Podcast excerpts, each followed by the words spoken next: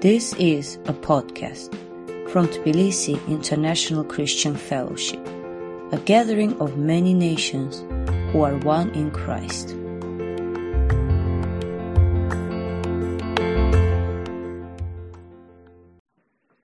It's an awesome privilege to be here with you this afternoon, and um, it's even greater privilege. Sorry, my Bible's a bit heavy, so it's going to. I think it should be fine. Hopefully, the stand will, will stand this test of time. it's a privilege to be with you here this afternoon, and even more of a privilege, privilege to be able to share the word with you. And um, just so you know a little bit about me and my passion in the word, um, I'm, a, I'm a pastor. I was a pastor in South Africa, and um, but when it comes to sharing the word, I have a great passion for the word, and sometimes, even as a pastor, it's my temptation to. The temptation of the word is when you're preaching, you've got so much that you want to say, and so much that you that it's very you've got to really focus to be able to stay on target because there's so much richness in the word. But one of the things I really want to share with you and encourage with you, encourage you this afternoon, I have a passion to let people understand and know and perceive what is the inheritance that God has in us, the saints? How much God has deposited and invested in us to display His glory and to establish His kingdom here on this earth. If you think you are living a blessed life now, wait until God opens your eyes even further. Because we will never stop seeing, we'll never stop growing until the time that Jesus comes back or that you go to Jesus. We will never stop growing and growing and being conformed into the image of the Son, Jesus Christ. So that is my prayer this afternoon is that God by his Holy Spirit will really reveal to us more and more of what he has placed inside of us so that we can live the fullness of what God has planned for us here on this earth. Whether you're a businessman, a student, a missionary, or a full time minister, God has a lot more for you. Turn to the person next to you and say, God has a lot more for you. Hallelujah. All right, in Africa, we, we love noisy churches, we love speaking churches. So I'm just going to activate those, those mouths a little bit. All right. So if you've got your Bibles with me or your your, your Bibles, your digital Bibles, uh, turn with me to the book of John, and we're going to start in the book of John, chapter 14.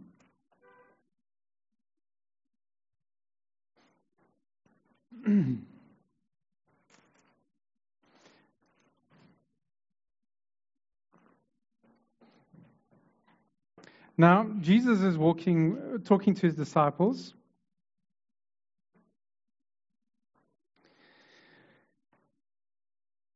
And he says something here that really stirs my imagination. I studied drama as a as a, a, major in my art school, and I love to use my imagination. And when I read the Bible, it's like watching a movie. And um, I love expanding my mind to the possibilities of what God has been, what God is saying to me through the Word.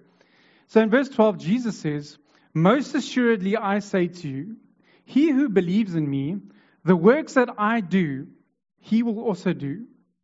And greater works than these he will do because I go to my Father. Now, like I said, I love using my imagination, and one of the things I love, like I was t- talking to Pastor Bart the one day, one of the things I love doing is imagine I had a billion dollars. What would I do with a billion dollars? What would you do with a billion dollars? Or if I was the president of the country, what would I do as the president? And I just expand my mind to the possibilities of what could be possible. And when Jesus said, The things that I do, you will also do. Now, Jesus set the bar quite high. He healed the sick, he cast out the devils, he raised the dead. The things I do, you will also do. Amen. In fact, the, the, the apostles commanded heal the sick, cleanse the lepers, cast out devils and raise the dead. Cool beans? okay. And then Jesus goes on to say, Greater things you will do than what I've done. okay. What's greater than what Jesus did while he was here on this earth? What could be greater than raising up a dead practice the works? I'll, I'll leave it there hanging for a bit. How's it? so, the first thing, the works that I do. So, what did Jesus do? He preached the gospel. He preached the gospel. He healed the sick, he raised the dead, cast out devils. So basically, everything Jesus did in the Gospels, that is what we are called to do. And I think that is quite a common concept within the church, is to live like Jesus lived. Amen. Jesus was a man who went around doing good, delivering all of those who were oppressed by the devil. That's what the scripture says. But then he goes on to say, greater works you will do. Mike, not because you're a greater person, but because of the greater one that lives inside of you. It's not because of who you are. Let me be clear. It's because of who he is. But today I don't want to focus so much on the works. I'm more interested in the, the who and the how. Uh, not, not the who and the how. the how and the why. How do we do greater works and why can we do greater works? And I feel the key is in the last part of that scripture where he says, Greater works you will do because, because what? Because I go to my Father. That's why you can do greater works. So there's something really important from the time Jesus spoke the scripture to the time he goes to the Father. Something happens there that causes us to do greater works. Are, are you following my train of thoughts? Because he, he qualifies it by saying, Because I go to the Father. That's why you're going to be able to do greater works. So let's look at these. The first thing I want to say is that the limitations of Christ are gone. Please understand me correctly. Jesus was, is, and will always be God. Are you with me? When he was on the earth, he was the Son of God and shown through power. But he had placed limitations on himself. Turn with me in your Bibles to Galatians chapter 4 quickly, please.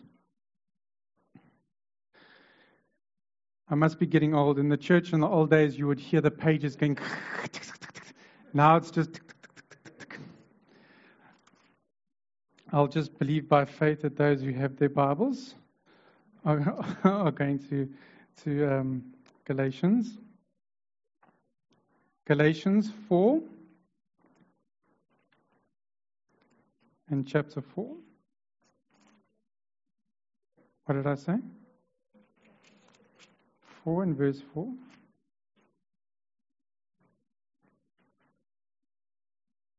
It says, But when the fullness of time come, God sent forth his Son, born of a woman, born under the law, to redeem those who were under the law, that we might receive the adoption as sons.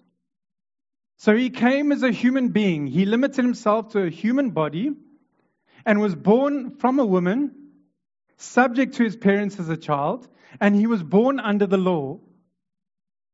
He was a man like you and I, even though he was God. He had placed himself and confined himself to a human body. Are you with me? Oh, please respond to me. I'd love it. Are you with me? I don't want to feel alone up here. All right? The second thing is that there was a change of position. When Christ died, there was a change of position. He died on the cross. He was in the, he was in the heart of the earth for three days and three nights. And then he rose from the dead and was seated at the right hand of the Father. Turn with me in your Bibles to Ephesians. I'm just laying a quick foundation and then we'll talk a bit about it. Ephesians chapter 1.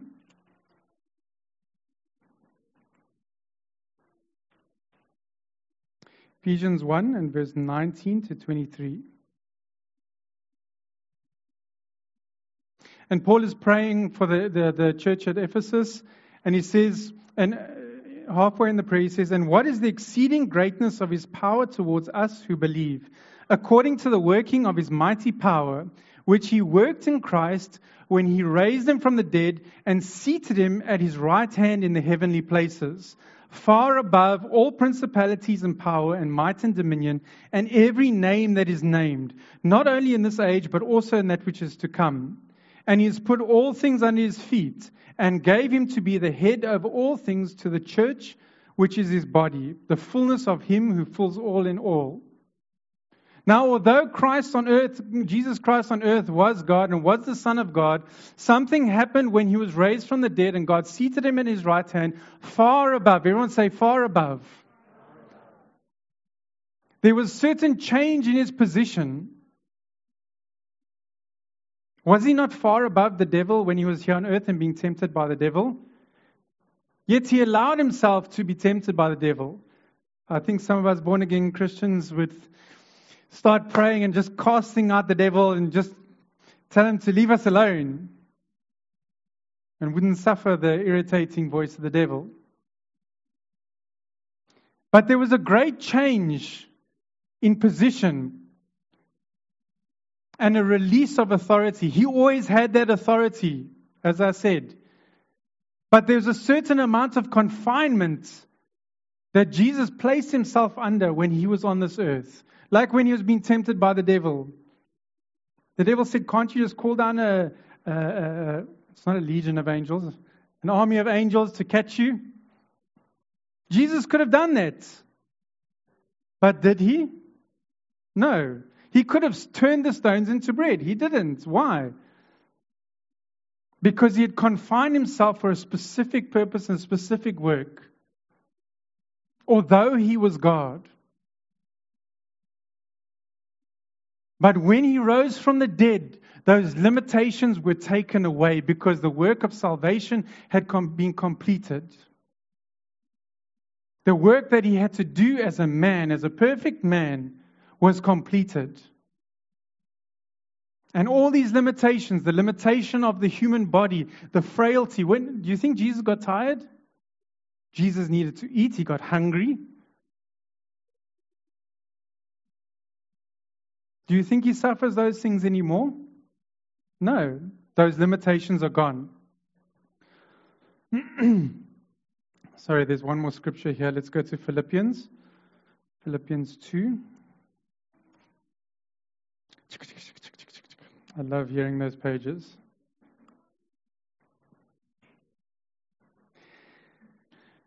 Philippians 2 and from verse 5.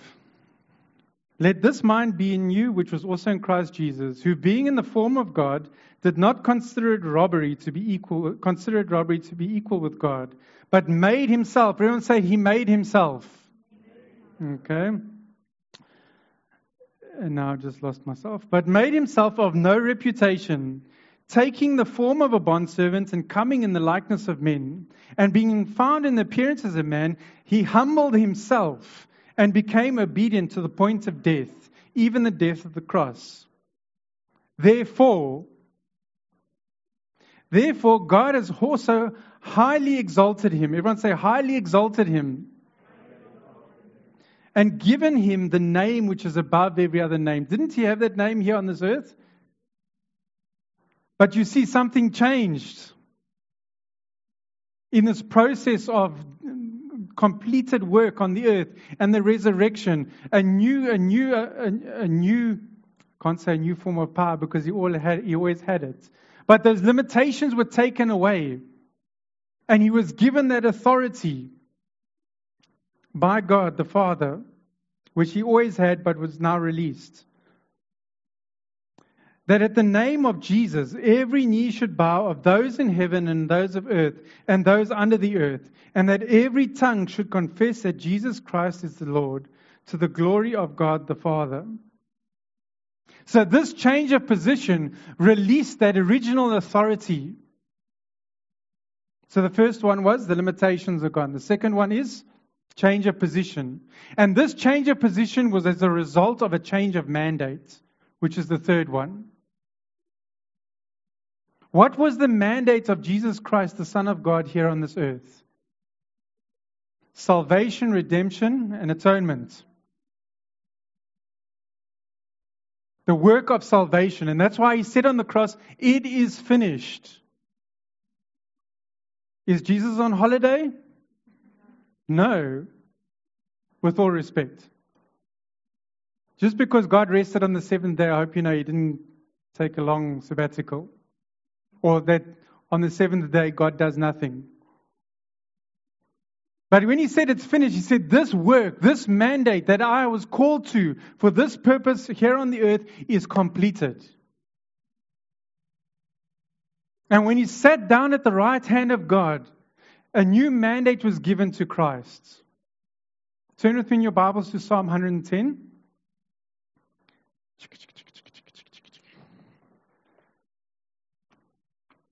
Oh, I love that sound.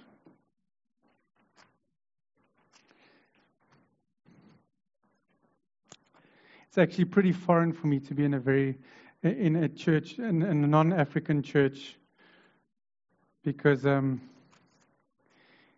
in Africa you'll learn that the people sometimes over celebrate, but they're very responsive towards the Word of God. They they are taught.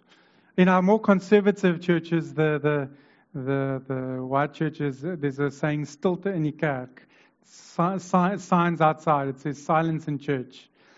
I believe that's a very ungodly thing. All right. um, Psalm 110, we're going to read verse 1 and 2. And now, Peter also quoted this in, in, in the book of Acts, chapter 2, um, talking about Jesus. The Lord said to my Lord, Sit at my right hand until I make all your enemies your footstool. The Lord shall send the rod of your strength out of Zion, rule in the midst of your enemies. Everyone say, rule. This is the mandate of Christ, is to rule in the midst of his enemies through Zion, through the church. To establish his kingdom as the Father makes every enemy his footstool. He is the King of kings and the Lord of lords. He is not only the Son of Man. And this is his mandate. And for that mandate, he needs the grace to be able to fulfill the mandate. I can't tell you, Daniel, to go build a house with the proper, without the proper equipment. Are you with me? I can't send you out to chop down a tree with a butter knife. The butter knife was good for making what's the Americans call it peanut butter and jelly sandwiches. we don't have jelly, we call it jam. But it's no good for chopping down a tree. And so, for this mandate of ruling, Christ needs that position, that authority, that grace of King of Kings, Lord of Lords. Those limitations can no longer be there. Are you with me? His mandate to rule with a rod of iron. Now, why am I sharing you this with you? Because if I am called to live like Christ, this has a very specific application in my life. It's important to understand this if I'm to live like Christ. And I'm going to explain a little bit from the example of John. Now, John had a very intimate relationship with Christ. He's the one who lay on Jesus' breast. He's the one that's commonly thought of as the one that says the one that Jesus loved, the disciple whom Jesus loved. Many people assume that it's John. He had this intimate relationship, and he was the, in the inner circle of, of disciples with Peter, James, and John. For instance, he had experiences with, with Jesus in the Garden of Gethsemane. He even had a glimpse of God's glory on the Mount of Transfiguration. And many of us are in that position today. We have this intimate relationship with God. And we have possibly seen glimpses of His glory.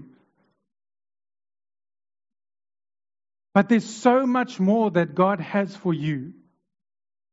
Not only that God wants to reveal to you, but there's a grace that God wants to release upon your life and from your life to fulfill the mandate upon your life.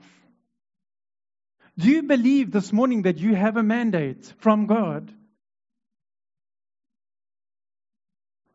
I hope so. I hope that you believe that you have a calling and a purpose. And it's not just up in the air fairy purpose, a dream from God. It's a mandate. And a mandate is something that keeps you accurate. And that, that is one of the reasons why I have been able to avoid temptation in my life. And I'm not talking about lust and sin and all these things. I'm talking about ministry opportunities and success. And I've had people just say, here's a 2,000 member church, you be the pastor. And I'm like, no, thank you. Or here's a whole plot of ground. Establish a ministry for us here. The government was the government of Uganda.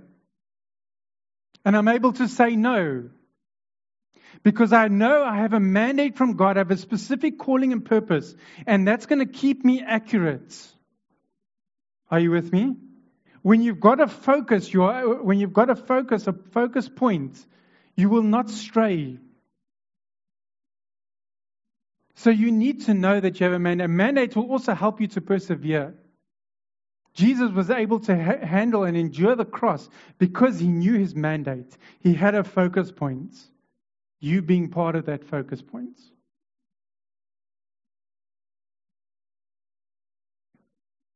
How did I go from that tangent? Oh, we may have even had this in, intimate relationship with God and seen these, the glimpse of this glory, but we need to understand the fullness of Christ in our lives. Because although John had this intimate relationship with God, although he knew God and Jesus in such a personal way, what a privilege to walk with Jesus for three years. And to see that transfiguration Let's turn to the book of Revelations, and I want to show you why I'm using this example. Revelations in chapter 1.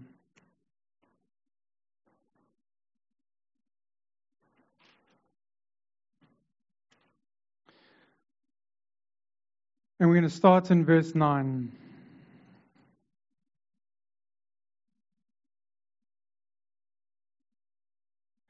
I, John, both your brother and companion in the tribulation and kingdom and patience of Jesus Christ, was on the island that is called Patmos for the word of God and for the testimony of Jesus Christ. I was in the Spirit on the Lord's day, and I heard behind me a loud voice as of a trumpet saying, I am the Alpha and the Omega, the first and the last. And what you see, write in a book and send it to the seven churches which are in Asia to Ephesus, to Smyrna, to Pergamos, to Thyatira, and all those wonderful names, to Sardis, to Philadelphia, and Laodicea. Forgive me if I'm butchering the. I'm not a, I'm not a, a scholar of Greek countries or Turkish countries or whatever they are or were. Then I turned to see the voice that spoke with me. So, John hears a voice speaking behind him, and he turns around. And what does he see? And having turned, I saw seven golden lampstands, and in the midst of the seven lampstands, one like the Son of Man. Everyone say, like the Son of Man. Why would Jesus, why would John put it in such a way? Why didn't say, I turned around and I saw Jesus, or I saw the Son of Man, or I saw the Son of God? I saw one like the Son of Man. Are you with me? Clothed with a garment down to the feet and girded about the chest with a golden band. His head and his hair were white like wool, as white as snow, and his eyes were a flame of fire. His feet were like fine brass, as refined in a furnace, and his voice as the sound of many waters. He had in his right hand seven stars, and out of his mouth went a sharp two edged sword, and his countenance was like the sun shining in its strength. When I saw him, I ran to him and I gave him a hug and I put my head on his chest.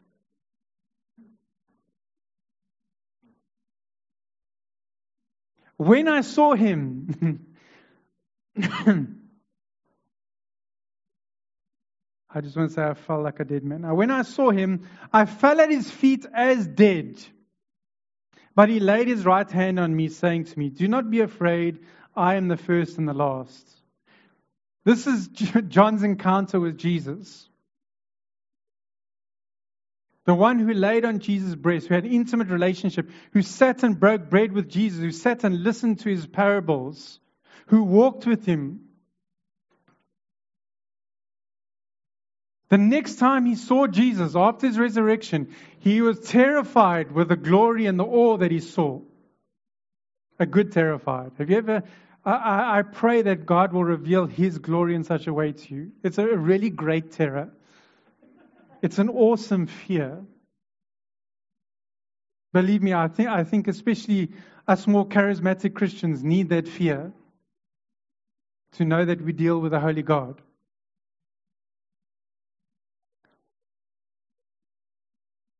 He fell down like a dead man of what he saw. This is the Christ that lives in you. This is a really important shift in your mindsets. Because many times, if I had to ask you to imagine Jesus, to close your eyes and visualize Jesus, the majority of us will picture Jesus in the Gospels.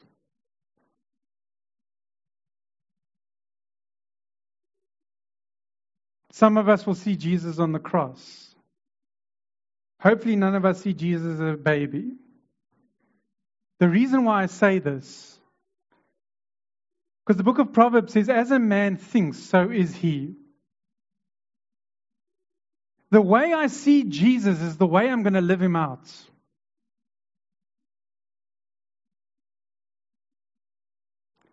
Why do I say that? Because it's been the same Jesus that lives. The, nothing, nothing changes about Jesus living in you after hearing this word.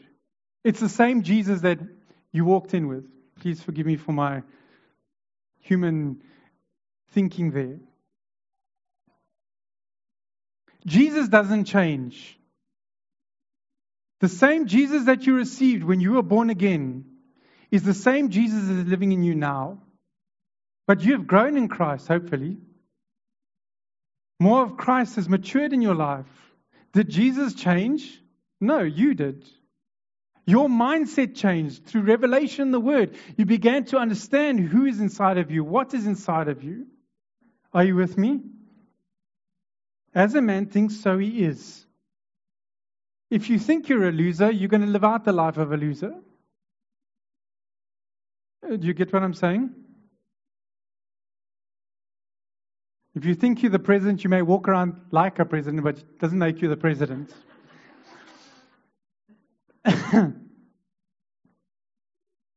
but this is the Christ that is living inside of you. And when we break the mold, because Jesus said, what I, what I have done, you will also do as the Son of Man. And that's awesome. That's what we're supposed to do. Pastor Bart's preaching a good series on the fruit of the Spirit to display the character of Christ, to display the character of God. Are you with me? We've got to display how Jesus was as a man, to have compassion on brothers and sisters, to have compassion for those suffering out there, to seek and save the lost. That's why Jesus came as a man. He was able, he was able to, to, to be a high priest that is able to, to relate with us. Jesus is man. But don't forget that he is no longer just the Son of Man that we saw in the, in the Gospels. He has been stripped from those bond, not bonds, the, the limitations that he placed upon himself. All power and authority has been given to him. The gift of the Holy Spirit was given to him, and he had poured it out. When he speaks, he speaks like mighty rushing water. The God of glory thunders when he speaks. That is the God living inside of me. That is the Christ living inside of me. And if I want to live like Christ, not just one part, not just little parts, the whole parts.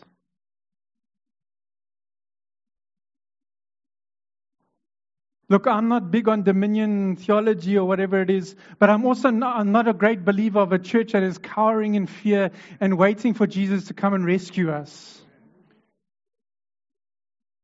I'm not looking for a bus ticket out of here. Because I believe in these end times. Great persecution, mark of the beast, blah, blah, blah. All those horrible things may happen. But I also believe that the last days is the greatest demonstration of the church and the kingdom of God and the power and the glory of God. Are you with me? In the book of Acts, they were faced with great persecution. They were being slaughtered. But at the same time, they were disrupting everything. They were turning cities upside down. That's why the Jews said, if you come here, to, they, they train this place upside down. That's literally what they were doing. They were creating chaos. They were disrupting the systems of this world and displaying God's glory. Are you with me? So, although there's great darkness, at the same time, there's a great light beginning to shine. And no matter how you interpret Old Testament prophecy, I believe that Isaiah 60 is, is valid. Arise and shine, for your light has come, and the glory of God has risen upon you. For behold, great darkness has, has covered the earth, and deep darkness the people. But the Lord will arise over you. Gentiles will come to your light, and kings to the brightness of your rising. The church is going to shine the glory of God in these last days so that there will be a clear distinction between darkness and light. But if the church is cowering behind fear, and, and, and Christians won't say it like that, they'll develop a, a, a wonderful theology of being good people. I, I, just want, through my life, I'm going to testify about Christ. And it sounds good and it's right. But through your life, you've got to live the fullness of Christ. That doesn't mean you have to be in full time ministry. And it doesn't mean you have to be a charismatic preacher either. Philip went down to Samaria and he turned, turned that place upside down. He, a revival broke out through his life. What was he? He was at the McDonald's. He was serving food to the, the, the, the, the, the widows and the poor. Uh, you, you with me? They were normal people. They were just filled with the Spirit all these great apostles, tax collectors, fishermen. Only one really qualified, Paul, who was out a bit later than the 12. Are you with me? Why I'm trying to say that? Because don't disqualify yourself, either out of a lack of whatever, this, whatever it may be. Do not disqualify yourself. No one's saying, I'm, I'm not telling you to go and stand in the street corner and preach, because most of us can't speak Georgian anyway. It's not going to work. Are you with me? But however God wants to do it through your life, do not limit Him because of your fear. And you cannot say, I don't know, I have ignorance today because you've been told. To live the life of Christ, to live in the resurrection power of Christ. The kingdom of God is not just in word, but in power. Pastor Bart, I'm just going to step on your, your sermon a little bit on, on your, your topic here. The Muslims can, uh, the Muslim can show love, can he not? The Buddhist can show patience, hopefully, or they try. The atheist can display charity, or any other, but is, is it the fruit of the Spirit? No. What makes our love different from a non believer's love? I know really great non believers that really love and genuinely care for me. But there's something different inside of us. Are you with me? As Pastor Bart is saying, it's the, the work of the Spirit inside of us, producing us a love, producing a love inside of us that cannot be produced by ourselves. That's why it's called the fruit of the Spirit, not the fruit of Conrad or the fruit of Daniel or the fruit of whoever or Julia. It's to be able to love when you cannot love. It's to be able to, you know, in South Africa we're saying, uh, I've had it up to here. Some of us have a shorter fuse than others. But you know, the fruit of patience is when I'm able to go above my limitation of patience and into the patience of God. You know how patient God is with you, first of all. I know how patient He is with me.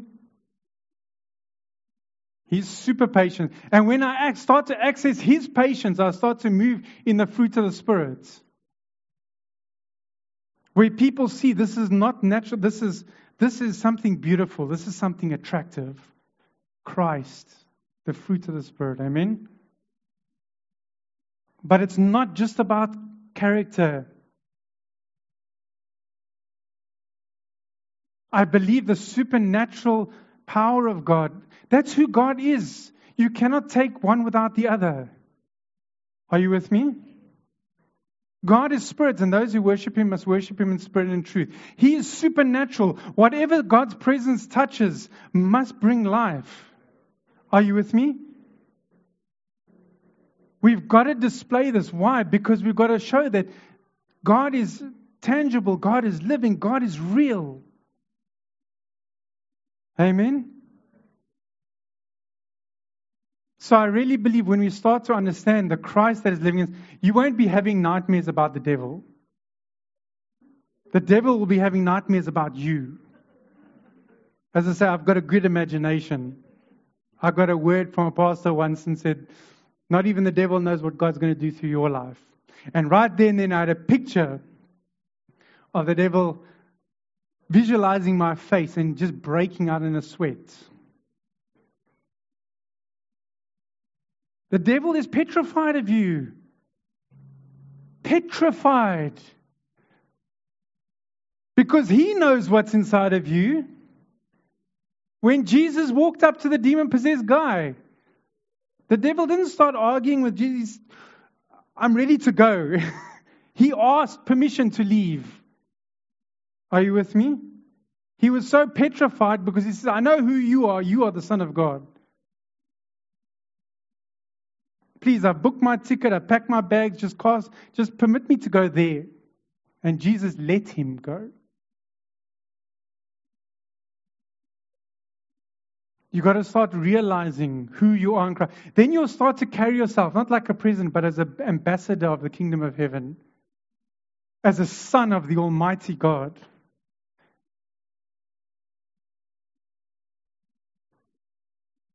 I fear to tread on, on a, on politics, I'm going to think of another important president, the Queen of England. Nobody's British here, hey. The Queen of England. Do you think the Queen's son, Prince Charles, for instance, do you think he walks around with a, a self image or confidence problem or feels like a loser and uh, afraid of everybody and afraid to talk to somebody? No, why? Well, I'm the Prince of England. he walks around with stature because he knows who he is. Are you with me? He speaks as a, as a prince, as the coming king. He's the next king. We as Christians have got to realize who lives in us and who we are. And then we'll start to carry ourselves like that. We won't be afraid of sharing the gospel with a non believer. Believe me, I know the feeling. what, what's he going to say? What if he doesn't like what I say?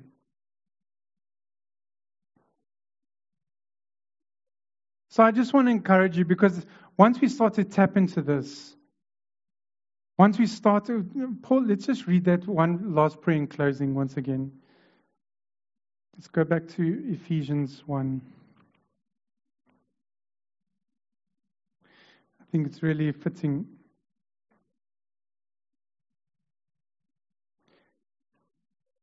I believe that once we start to access, once we start to understand and then access these things, I think a lot more freedom will develop in your life. You won't be struggling so much with calling, with circumstances, wrestling with sin, depression, whatever it may be. You'll be set free from those bonds because you won't be afraid of those things anymore. God has not given a spirit of timidity, but of power, love, and a sound mind. Amen. So let me just read this prayer from the beginning Ephesians 1. Paul says in verse 15, Therefore I also, after I heard of your faith in Lord Jesus and your love for the saints, do not cease to give thanks for you, making mention of you in my prayers, that the God of our Lord Jesus Christ, the Father of glory, may give you the spirit of wisdom and revelation. Everyone say revelation. That he may give you the spirit of revelation in the knowledge of him, the eyes of your understanding being enlightened the eyes of your understanding, may they be enlightened. Why? That you may know, that you may see what is the hope of his calling, the mandate upon his, your life. What are the riches of the glory of his inheritance in the saints?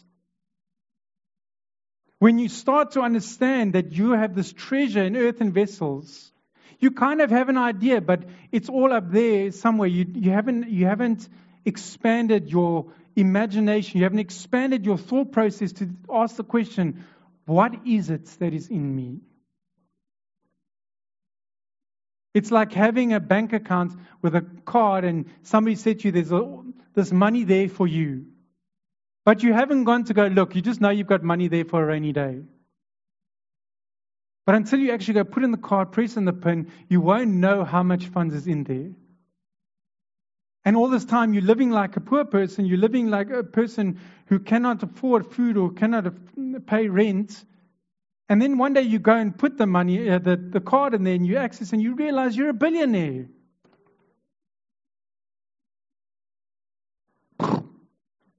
Life changes. Amen. What is the riches of the glory of his inheritance in the saints? And what is the exceeding greatness of his power towards us who believe, according to the working of his mighty power? May, may God enlighten your eyes through the Holy Spirit, not only today, but as you walk with Him, as you spend time in His Word. Let the Word of God bring light in your mind to understand everything that He has invested and deposited in you. Because all creation is waiting for what? For you. All creation is waiting for the manifestation of the sons of God. But we're here. Hello, I'm here. Why is creation still waiting? They're waiting for you to be made manifest. More importantly, they are waiting for the Son of God to be made manifest in you. We are still being conformed into the image of Christ. And the more and more we allow this process, the more and more you'll live out your destiny. Hallelujah. Let's stand, please, and let's close in prayer.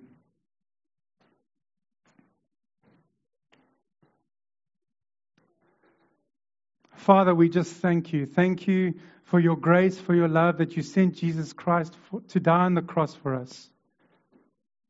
But I thank you, Lord, that even as we have been forgiven, we have been embraced and adopted as sons, I thank you, Lord, that you have invested and deposited not only your spirit in us, but you have placed inside of us everything that we need to live out our lives as a son of God here on this earth. And God, I thank you that you have called us for a purpose. And the first purpose is to live like Christ, to live like the Son of God in all his fullness here on this earth. And Holy Spirit, I pray that you will come and enlighten each and every one of our eyes to know, to know the fullness of everything that we have attained in Jesus Christ. Even as you say in your word, we have been blessed with every spiritual blessing in the heavenly places. And just as you have seated Christ at your right hand, so we are seated with him in heavenly places. Help us to understand how to live the fullness of our identity as, a, as sons of God, as children of God.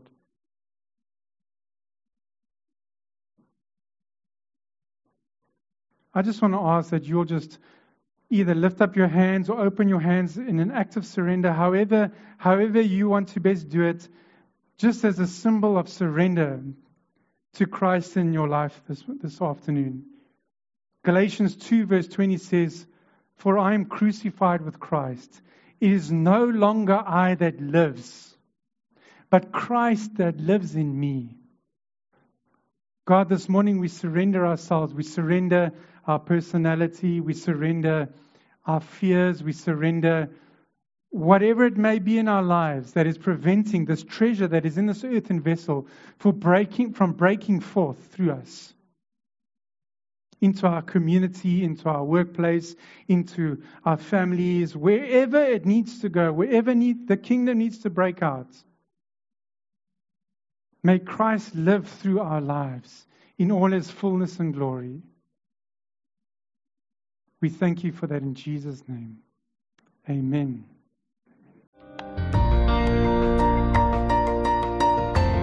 This podcast was from Tbilisi International Christian Fellowship. Learn more about us online at ticf-georgia.org. Thanks for listening.